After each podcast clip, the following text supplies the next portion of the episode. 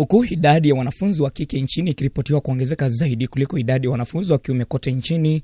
Maeneo mengine hususan yanayopakana na ziwa Victoria yanaripotiwa kusajili idadi ndogo mno ya wanafunzi wa kike. Maeneo hayo mara nyingi yakikumbana na changamoto kwa kiasi kikubwa mno, changamoto zinazotokana na umaskini ambao kwa kiasi kikubwa umeathiri maendeleo ya uchumi. Lakini kile kinachoshtusha mno ni kufifia kwa elimu ya mtoto msichana.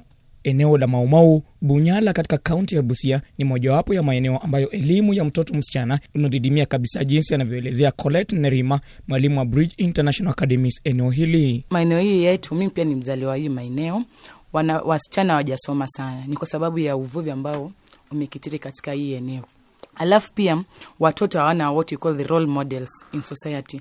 Watu wamechukua uvuvi sana kuliko elimu yeah. Sa inafanya watu, watu wanasema kwamba ah, hata kusoma pia ina maana, maanake wanapata hizo pesa katika hiyo uvuvi. Sasa wanaona hizo pesa wangesoma wangepata, washazipata tayari. Vilevile, Colette Nerima ambaye ni mzaliwa wa eneo hili anailaumu jamii kwa kumwekea mtoto msichana vikwazo ambavyo vimeathiri pakubwa mstakabali wao. Mtoto wa msichana ni ukweli, si, ma, si kuongea tu, lakini ni ukweli haswa hiyo eneo watu wanaamini kwamba mtoto msichana anapofika tu umri wa miaka kumi na tano anafaa kwenda kuoleka. Huwa wazazi wenyewe, mi nasema hii kitu hii inaletwa na wazazi wenyewe, maanake wazazi kuliko kupatia watoto nini maarifa ya kwenda kusoma. Mtu anaambia mtoto wake shafika umri wa miaka kumi na tano anamwambia sasa, wewe umekoma, unaweza enda ukafanya nini, ukaoleka. Hiyo nayo ndio imekuwa tatizo kabisa katika hii eneo. Patrick Okelo ambaye ni mwalimu na msimamizi wa shule za Bridge International Academies eneo hili anaeleza kuwa jamii hii ya wavuvi haijakumbatia sawasawa mfumo wa elimu kuwaelimisha watoto wao jinsi inavyopasa. Bado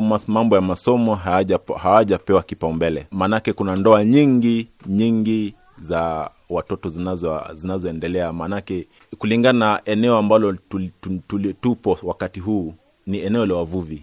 Na kuna zile senti ambazo zinapatikana katika uh, uvuvi zinatuma wale ambao wanaoshirika wana katika ule uvuvi huwa wanatumia zile pesa kuwanasa watoto wadogo kuingia katika ndoa, na inakuwa ni changamoto kwamba mambo ya mambo ya masomo hayapewi umuhimu vile, na unapata mtu pia anaamini kwamba hata asiposoma anaweza kwenda kuvua katika bahari na akapata pesa na akawa vizuri. Bwana Okelo sasa anashauri kuwa wazazi wanapaswa kuhamasishwa na kuelezwa ubora wa elimu ili kuliinua eneo hili kielimu. Bridge International Academies ni mojawapo wa mashirika ya kigeni nchini yanayotoa elimu katika shule za chekechea pamoja na msingi. Katika eneo hili walimu na wasimamizi wa shule hizi wanaendeleza mchakato wa kuwasajili wanafunzi katika shule zao nyumba hadi nyingine, jinsi yanavyoelezea Patrick Okelo. Tunatembelea wazazi, tunajaribu kuwaeleza umuhimu umuhimu wa elimu. Uh, tunajaribu kueleza pia umuhimu umuhimu wa shule yetu ya Bridge. Kennedy Wandera, VOA Express, Nairobi.